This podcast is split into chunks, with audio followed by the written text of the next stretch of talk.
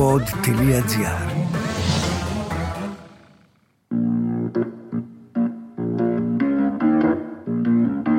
Θέλει η αρχαιότητα να κρυφτεί και η χαρά δεν την αφήνει.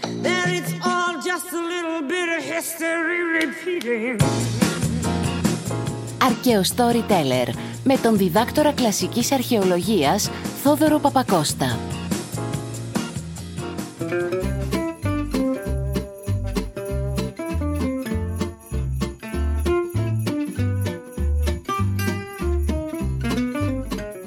Jingle bells, jingle bells, jingle all the way. Oh, what fun it is to ride in a one horse open sleigh, λέει το τραγουδάκι. Γιατί; Γεννιέται ο Χριστούλη σε λίγες μέρες. Έχει γεννηθεί δηλαδή πριν από πόσε χιλιάδε χρόνια. Περίπου 2000 και κάτι, 2020, 30. Ναι, δεν ξέρουμε ακριβώς γιατί είναι contested η ακριβής χρονολογία της γεννήσεως του Ιησού. Αλλά δεν έχει σημασία αυτό. Δεν μας λες αυτό τώρα. Γιατί αυτά τα ξέρουμε από το να κάνω ένα επεισόδιο για τη γέννηση του Χριστούλη, που την ξέρετε όλοι, σκέφτηκα να κάνω ένα επεισόδιο για το πώς γεννήθηκαν οι αρχαίοι Θεούλιδες. Να πούμε για Διούγενα, Ιρούγενα, Αρτεμούγενα, Δημήτρούγενα, Απολωνούγενα, Αθηνούγενα, Ιφεστούγενα, Αρούγενα και όλα τα Ούγενα. Γιατί και αυτοί οι θεοί παιδιά γεννήθηκαν. Απ' τα λάχανα φύτρωσαν. Ο πελαργός τους έφερε. Θα μπορούσε. Οι δικές τους ιστορίες είναι πιο περίεργες από τον πελαργό. Oh well, oh well, happy birthday to you. Happy birthday to you. Well, happy birthday, happy birthday. Happy birthday to you. Να πούμε αρχικά ότι από την αρχαιότητα ακόμα τη βαθιά, την πρώτη πρώτη πρώτη, ένας εκεί πέρα συνομήλικος περίπου του Ομήρου, ο δεύτερος μεγάλος επικός ποιητής της ε, γεωμετρικής, ας το πούμε, εποχής, ο Ισίωδο, έγραψε το διάσημο έργο του Θεογονία. Δηλαδή είχαν από τότε, από την απαρχή τους, τα αρχαία Ελληνάκια είχαν μια βάση κάπου να πατήσουν και είχαν τη διάθεση να χτίσουν μύθους για το πώς γεννήθηκαν οι θεοί μας, βρε παιδί μου. Βέβαια, να το πω και αυτό, ο Ισίωδο, αυτός ο διάσημος, τρανός, σπουδαίος επικός ποιητής, σε ένα άλλο ποίημά του, το έργα και οι μέρες, ξεκατηνιάζεται με τον αδερφό του και τα παίρνει με τους δικαστές. Ας κάνουμε λίγο ένα step back. Ο Ισίωδος ζούσε κάπου στη Βιωτία. Οι γονείς του είχαν έρθει, λέει, από την Κίμη της Εολίδας, στη Μικρά Ασία, μετανάστες. Είναι λίγο νότια από τη Λέσβο, η Κίμη της Εολίδας. Μετανάστευσαν λοιπόν στη Βιωτία και εκεί πέρα έγιναν αγρότες. Λαϊκό πεδίο Ισίωδος. κάθε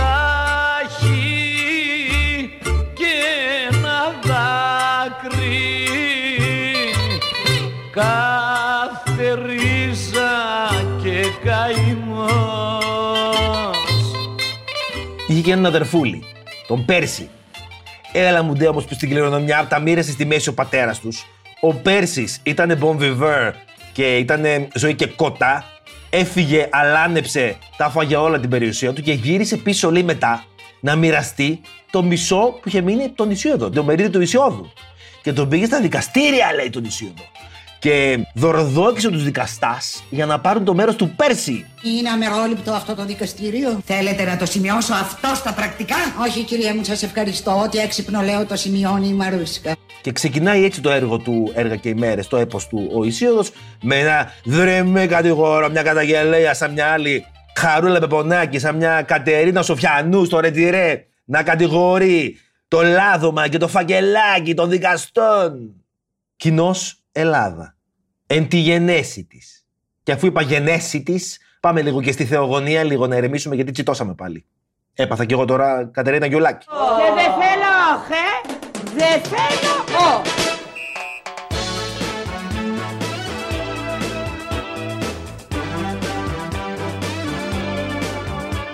Λοιπόν, οι θεοί ήταν πολλοί και είχαν διάφορες φουρνιές. Κατά φουρνιές σκάγανε. Θα επικεντρωθούμε στους 12 θεούς που ξέρουμε. Ναι, OK. Okay.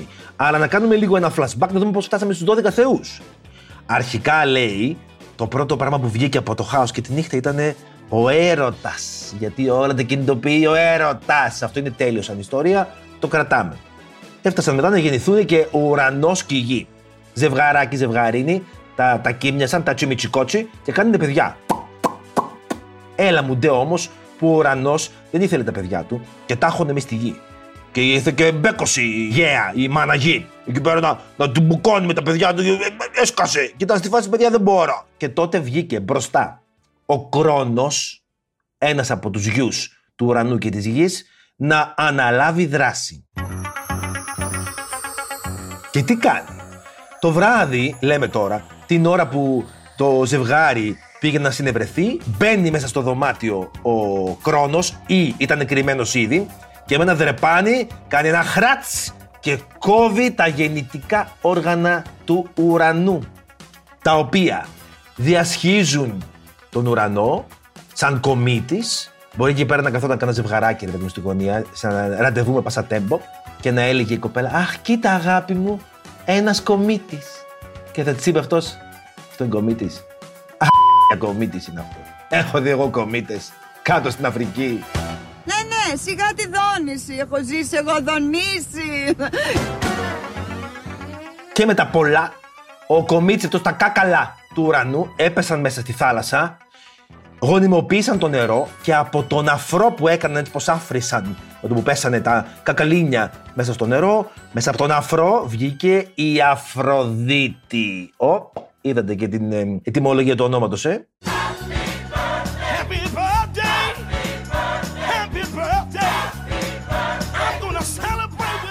Και έτσι γεννήθηκε η Αφροδίτη. Κατά ένα θρύλο πήγε και άραξε με αγέρα και με μια φουρτούνα, πήγε και άραξε μια σκούνα, πήγε και άραξε στην Κύπρο, γι' αυτό και ονομάστηκε η νησί της Αφροδίτης.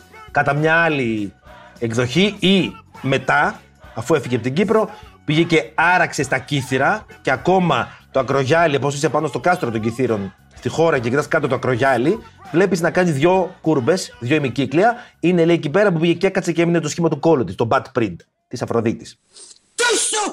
Ήταν καλή πηγό. Καλή πηγό. Πηγό με ύψιλον είναι ο παπάς. Γι' αυτό τις λέμε πηγολαμπίδε. Κολοφωτιέ.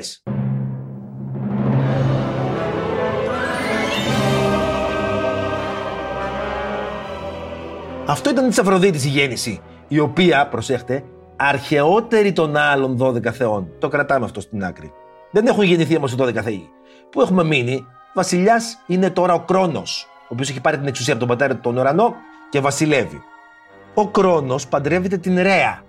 Και επειδή άμα δεν κάνεις λίγο την ψυχοθεραπεία σου να λύσεις το συλλογικό τραύμα και τα οικογενειακά τραύματα που σου έχουν μεταφέρει από παιδιά οι γονείς σου, ναι, παιδιά, συγγνώμη, συμβαίνει σε όλους. Δεν ξέρω αν είμαι εγώ ο πρώτος που σας το λέει. It's okay όμως. Έτσι δουλεύει η ανθρωπότητα, δεν πειράζει και οι γονείς μας δεν είναι τέλειοι. Α σταματήσουμε λίγο να τους χρεώνουμε και τα πάντα. Και αυτοί οι άνθρωποι ήταν, ναι.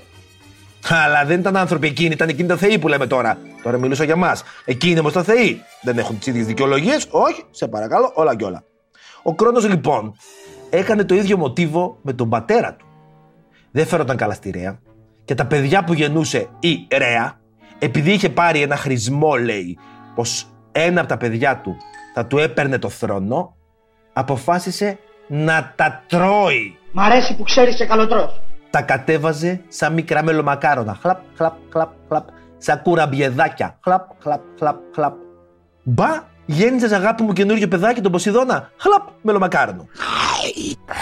Μπα, νέο παιδάκι πώς τη λένε Δήμητρα. Χλαπ, μελομακάρονο. Παιδιά, ένα σοκολατάκι, κάτι. Τι είναι αυτό καινούργιο παιδί, η Ήρα. Χλαπ, μελομακάρονο. Και ούτω καθεξής. Ώσπου κάποια στιγμή είδε και απόειδε η άλλη η Ρέα. Σε λέει το μοτίβο συνεχίζεται. Μία, δύο, τρεις, ε, θα φάει όλα τα παιδιά. Και αποφασίζει όταν γεννάει το Δία να κάνει ματσακονιά. Και παίρνει μια πέτρα, την τυλίγει σαν μπουρίτο, σαν φαχίτα, σαν εντσιλάδα, δεν ξέρω κάπως έτσι, και του δίνει να φάει την πέτρα και καλά φασκιωμένη. Το μωρό είναι πολύ μικρό ακόμα, αγάπη μου, το έχω τυλίξει έτσι για να μην κλαίει. Έλα, έλα, καλή όρεξη. Χλοπ, μελομακάρονο. Θέλω να μου πεις πέντε υλικά που βάζεις στα μελομακάρονα. Ντομάτα, α, κρεμμύδια, α, Μανά, μανά. Μανά, μανά. και πάει και κρύβει το μικρό Δία, τον δίνει στους κουρίτες, κάποιες θεότητες άγριες εκεί πέρα της Κρήτης και τον κρύβει σε μια σπηλιά στην Κρήτη. Ταυτίστηκε αργότερα με το ιδέο άντρο και βάζει και μια κατσίκα, την αμάλθεια, να το ταΐζει το παιδί, για να έχει να πίνει γάλα. Το κατσικίσιο είναι καλύτερο από το γελαδινό, αυτό το ξέρουν όλοι. Το ξέραν από τότε, το ξέρει και η Ρέα. Και όποτε τυχόν το παιδάκι έκλαιγε, γιατί κλαίνουν τα παιδάκια, οι κουρίτες λέει βαρούσαν τις ασπίδες τους και κάνανε πως πολεμάνε μες στη σπηλιά για να μπερδευτεί ο Κρόνος και να νομίζει πως απλά κάνουν ε, military training οι κουρίτες και δεν κλαίει κάποιο μωρό. Βέβαια τώρα η πιθανότητα να έκλαιγε το μωρό γιατί έβλεπε 15 γλαράδες να βαράνε ασπίδες μπροστά του είναι επίσης valid. Έτσι λοιπόν από αυτή την ιστορία γεννήθηκαν ο Δίας, η Δήμητρα, η Εστία, η Ήρα και ο Ποσειδώνας.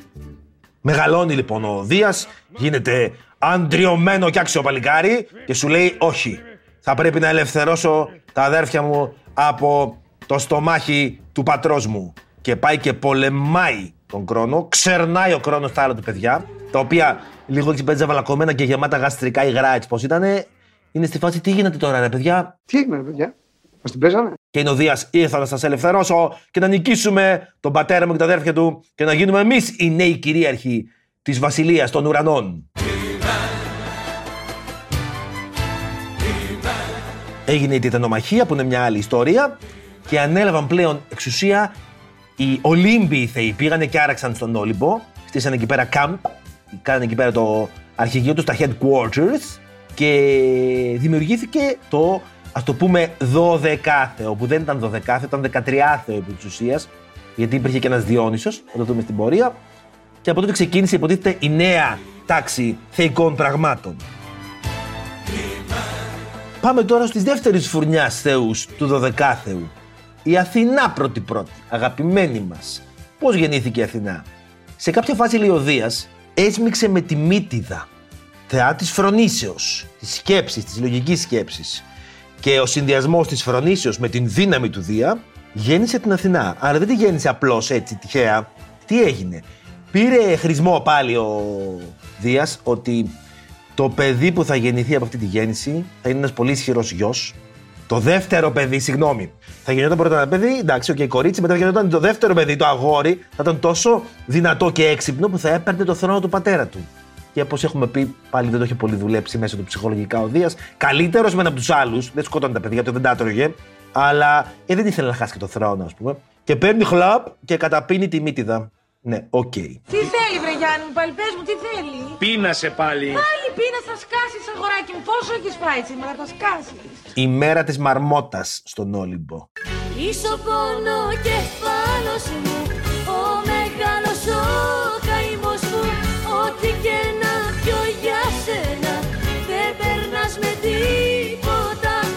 Ώσπου κάποια στιγμή το βγαίνει πονοκέφαλος μετά από λίγο καιρό. Γιατί είχε γεννηθεί μέσα του η Αθηνά. Πονοκέφαλος λοιπόν να πάει να σπάσει το κεφάλι του, δεν είχε να πάρει και μια παρακεταμόλη, ρε παιδί, μια σπίρινη κάτι.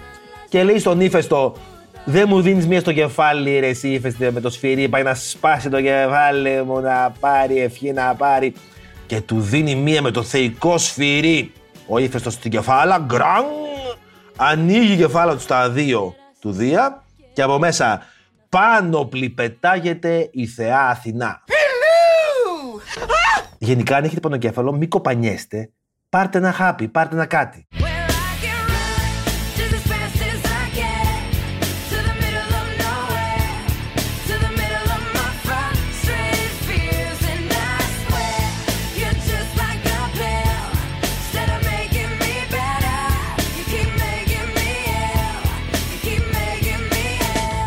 Έτσι γεννήθηκε η γλυκιά μας η Αθηνούλα, το καλό μας το κορίτσι που είναι και της σοφίας, αλλά είναι και του πολέμου με τη λογική του αμυντικού πολέμου, του συνετού, δηλαδή του θάρρους, ρε παιδί μου, της ανδρείας, αλλά όχι της τυφλής ανδρείας όπως του Άρη. Α, είπα Άρης. Πάμε εκεί. Ο Άρης, παιδιά, όσο τον είχαν στο φτύσιμο οι αρχαίοι, αναγνώριζαν την ύπαρξή του. Ναι, OK, okay, γιατί είχε πολύ πόλεμο η ζωή τους, αλλά δεν τον τιμούσαν και ιδιαίτερα. Δηλαδή, όσο μπορούσαν τον απέφευγαν και τον απέφευγαν και μυθολογικά. Είναι μικρή η μυθολογία του. Και η ιστορία του είναι πως γεννήθηκε από το Δία και την Ήρα και αυτό. Τίποτε ιδιαίτερο. Δηλαδή, μεχ. Αλλά it's okay, δηλαδή, who cares about Aries. Δεν ήταν δάκια σαν τον Απόλλωνα και την Άρτεμι που γεννήθηκαν με πάρα πολύ γκράντε τρόπο. Πάμε να δούμε πώς γεννήθηκε η Άρτεμις και ο Απόλλωνας.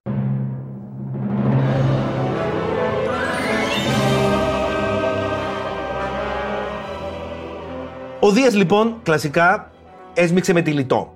Η Λιτό έμεινε έγκυος σε δίδυμα. Η Ήρα έπαθε τσότσο και ήταν στη φάση δεν θα επιτρέψω σε κανένα τόπο που θέλει να σηκεί, να δεχτεί αυτή εκεί πέρα να γεννήσει τα παιδιά του άντρα μου. Δεν θέλω τίποτε, μη τυχόν δω τόπο κανέναν να επιτρέπει να γεννηθούν τα παιδιά αυτά επάνω του. Αυτό βέβαια είναι και λίγο σεξιστικό αρκετά. Ναι, τα έχουμε πει αυτά. Ο μύθος αυτός δεν αντικατοπτρίζει την εικόνα των αρχαίων Ελλήνων για την Ήρα, που την είχαν σε πολύ μεγάλο σεβασμό και αγάπη. Πλάστηκε έτσι για να έχει και λίγο ένα ας το πούμε έτσι, κομικό στοιχείο και μεταφέρει όντως σεξιστικές αντιλήψεις που δεν έχουμε πλέον. Ή τουλάχιστον δεν θέλουμε να έχουμε πλέον. Γιατί ο μισογενισμός αναδύεται ξανά, ουρλιάζει και λέμε όχι. Φτάνει, βαρεθήκαμε. Κουράσατε, παιδιά. Οι μισογέννηδε κουράσατε. Άιντε. Στο θέμα μας περιφέρεται λοιπόν η Λιτό, κοιλιά τούρλα, κάνει το γύρο του κόσμου. Πάει εδώ, πάει εκεί, πάει στην ε, υπηρετική Ελλάδα, πάει στη Μικρασία, πάει πέρα, πάει δόθε, πάει κήθε, πάει τούδε. Πουθενά να μην μπορεί να γεννήσει. Ώσπου μέσα στο Αιγαίο επιπλέει ένα βραχάκι. Αυτό το μύθο τον έχω πει χιλιάδες φορές, δεν πειράζει, είναι ο αγαπημένος μου, θα τον πω άλλη μία.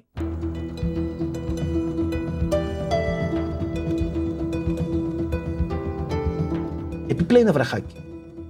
Ε, δεν είχε θέση, δεν είχε τόπο, δεν είχε ελπίδα, δεν το έκλειγε καμιά πατρίδα. Ήταν αδήλωτο, γιατί δεν είχε ένα συγκεκριμένο σημείο να βρίσκεται. Και λέει στη Λιτό, Λιτούλα μου, έλα να γεννήσεις σε μένα. Δεν είμαι τίποτα σπουδαίο. Τι χειρότερο έχω να πάθω. Του λέει η Λιτό, δεν θα το μετανιώσεις την καλή σου την πράξη αυτή. Πιάνεται λοιπόν από ένα φίνικα που υπήρχε στο κέντρο του βράχου αυτού, του μικρού νησιού, γιατί δεν ξέρω, ξαφνικά ένας φίνικας έτσι εκεί πέρα. Τσοκέι, μυθολογία είναι. Και γεννάει. Γεννούσαν όρθιες στην αρχαιότητα. Α, δεν το περιμένατε αυτό, ε. Και γεννιέται ο Απόλλωνας και τζου με τη μία ενηλικιώνεται κι αυτός και γεμίζει φως όλο το Αιγαίο γιατί είναι θεός του φωτός. Και λούζονται όλα τα νησιά στο φως. Και πάει αυτό το βραχάκι και παίρνει τη θέση του στο κέντρο του Αιγαίου και δηλώνεται, γίνεται δήλος και όλα τα άλλα νησιά κάνουν κύκλο γύρω του για να προσκυνήσουν, να δοξάσουν, να τιμήσουν το μικρό αυτό βράχο που γέννησε το Θεό του Φωτός και έγιναν κυκλάδες. Τώρα, οι παραλλαγές είναι πολλές, γιατί είτε πριν τη γέννηση του Απόλλωνα στο γειτονικό νησί Τυρίνια γεννήθηκε η Άρτεμις, είτε μετά. Ε, Υπάρχει και μύθος που η Άρτεμις γεννιέται, μεγαλώνει και βοηθάει τη μάνα της να ξεγεννήσει τον δεύτερο γιο, το δεύτερο δίδυμο, τον Απόλλωνα. Να λέμε την αλήθεια, η Άρτεμις ήταν λίγο ρηγμένη σε όλο αυτό. Γιατί και τα οικογενειακά οικόπεδα τη δήλω την πήρε ο Απόλλωνας.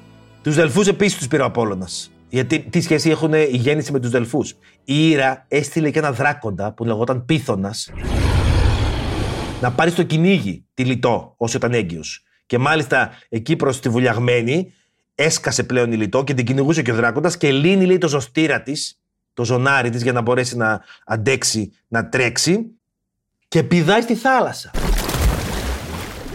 Και ο ζωστήρας της που έμεινε πίσω έγινε αφορμή για να δημιουργηθεί μετά το ιερό του Απόλλωνος Ζωστήρα. Όταν λοιπόν γεννήθηκε ο Απόλλωνας, πήγε στους Δελφούς εκεί που κατοικούσε ο Πίθωνας και τον σκότωσε και πήρε τους Δελφούς. Μπράβο, Φέδων. Η Άρτεμις λοιπόν, ρηγμένη από τη μοιρασιά, πήρε τα βουνά στην κυριολεξία. Ήταν και η πρώτη που φόρεσε και μήνυ, γιατί δεν μπορείς με το μακρύ χιτόνα να τρέχεις μες στα δάση και μες στα τσαλιά και στα πουρνάρια εκεί πέρα. Στάσου μίγδαλα! Βάζει το μήνυ της, ήταν πολύ μοντέρνο κομμενέτο και πήρε και το τοξάκι της και τα όπλα της και ήταν στη φάση: Εγώ θα πάω για κυνήγι. Δεν με νοιάζει τίποτα άλλο, πάω για κυνήγι.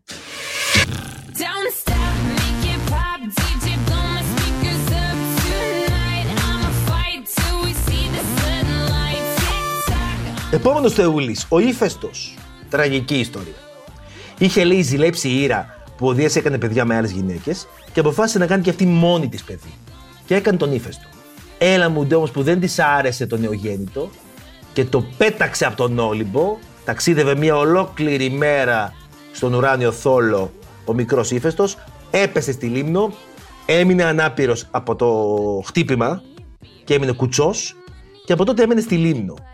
Ώσπου αργότερα οι θεοί, μετανιωμένοι και καταλαβαίνοντας πως είναι ένας πάρα πολύ άξιος Θεός, γιατί μπορεί να μην είχε τη σωματική ρόμη των άλλων θεών λόγω της αναπηρίας του, αλλά είχε τρομακτική εξυπνάδα και ικανότητα και έγινε ο πιο καταφερτής θεός, ο κύρος γρανάζης του Ολύμπου, με εφευρές τις απίστευτες, ήταν ο τζίνιους της παρέας.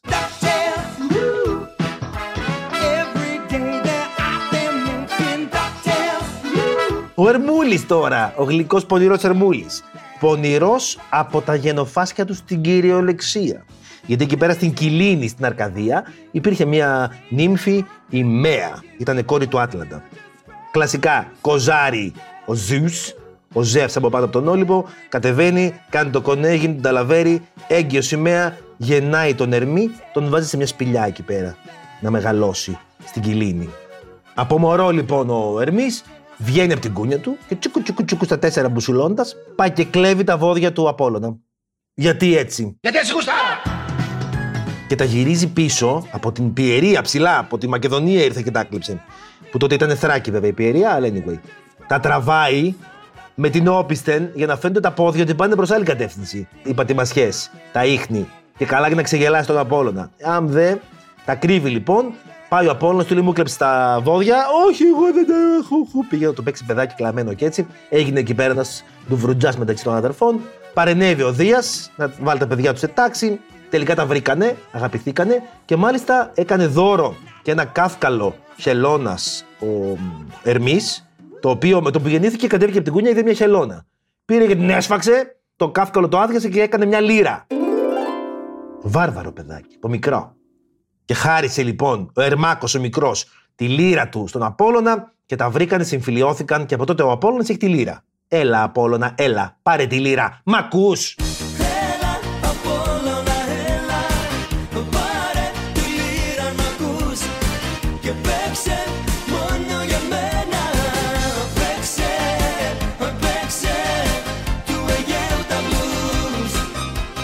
Και μας μένει το τελευταίο entry στο 12 που γίνεται 13 που έβγαζε καμιά φορά την αιστεία από τη φόρα, ο Διονυσάκος, ο Διόνυσος. Γιος της Σεμέλης λοιπόν ο Διόνυσος, είχε νταλαβέρει η Σεμέλη με τον Δία και πάει η Ήρα και της λέει «Ε, «Έμαθα νταλαβερέζησα με τον Δία». «Ναι», λέει η Σεμέλη. «Ε, ναι, αλλά δεν σου έχει εμφανιστεί με όλο το θεϊκή χάρη και δεν ξέρεις πόσο super duper wow θεός είναι στην πραγματικότητα γιατί εσύ είσαι μια παρακαθιανή και δεν ναι, καταδέχεται να εμφανιστεί με το πραγματικό του πρόσωπο μπροστά σου και ζηλεύει η Σεμέλη. Γεννάει λοιπόν ο Δίας και του λέει θέλω μια χάρη. Ό,τι χάρη θέλει το κορίτσι μου θα την κάνω, λέει ο Δίας. Θέλω να εμφανιστείς μπροστά μου με τη θεϊκή σου τη χάρη ολόκληρη. Παρδόν, δεν το πιάσε αυτό. Τι σε μέλη, βρε σε μέλη, ρε κορίτσι μου, της λέει πως είμαι σε κανονικός Θεός. Δεν θα το αντέξει το ματάκι σου. Πα, τι έχει το δικό μου το ματάκι, δηλαδή; Έλα, ρε σε μέλη, ξεκόλα. Όχι, θέλω, μου είπες θα μου κάνεις μια χάρη ό,τι θέλω εγώ. Και ο Δίας, παρότι ήξερε τη συνέπεια της πράξης αυτής, αλλά επειδή το είχε υποσχεθεί, παίρνει όλη τη θεϊκή μορφή του. Γεμίζει το παλάτι. Ήταν πριγκίπισσα της Στίβας η Σεμέλη. Όλο το παλάτι γεμίζει και αραυνούς αστραπές και καίγονται τα πάντα και απανθρακώνεται η Σεμέλη. Το βρέφος που είχε στην κοιλιά της όμως, ο μικρός Διόνυσος, σώζεται γιατί την τελευταία στιγμή η μάνα γη ξεπετάει κισούς και τυλίγουν το βρέφος για να σωθεί από τις φλόγες.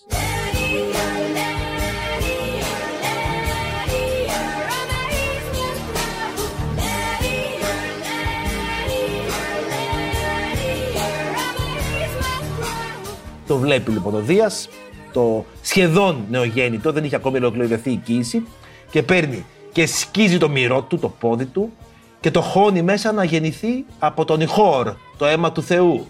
Ράβει λοιπόν το ποδαράκι του και φεύγει.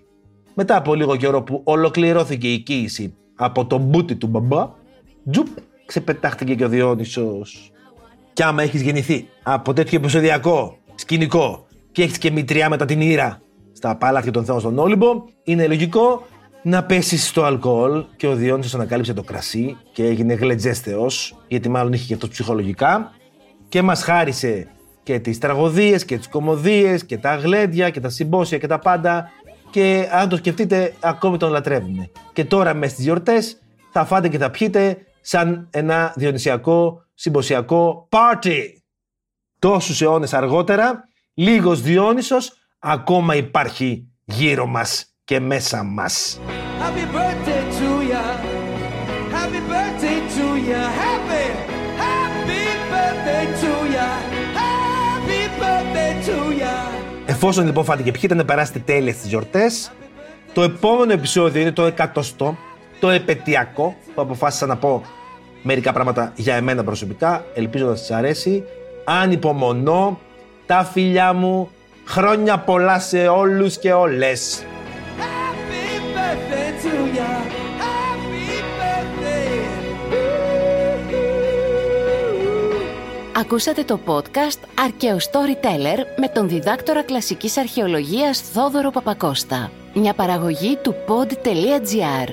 Αναζητήστε τα podcast που σας ενδιαφέρουν στο pod.gr, Spotify, Apple Podcast, Google Podcast και σε όποια άλλη εφαρμογή ακούτε podcast από το κινητό σας.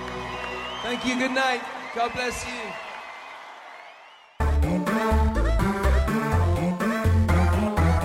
pod.gr. Το καλό να ακούγεται.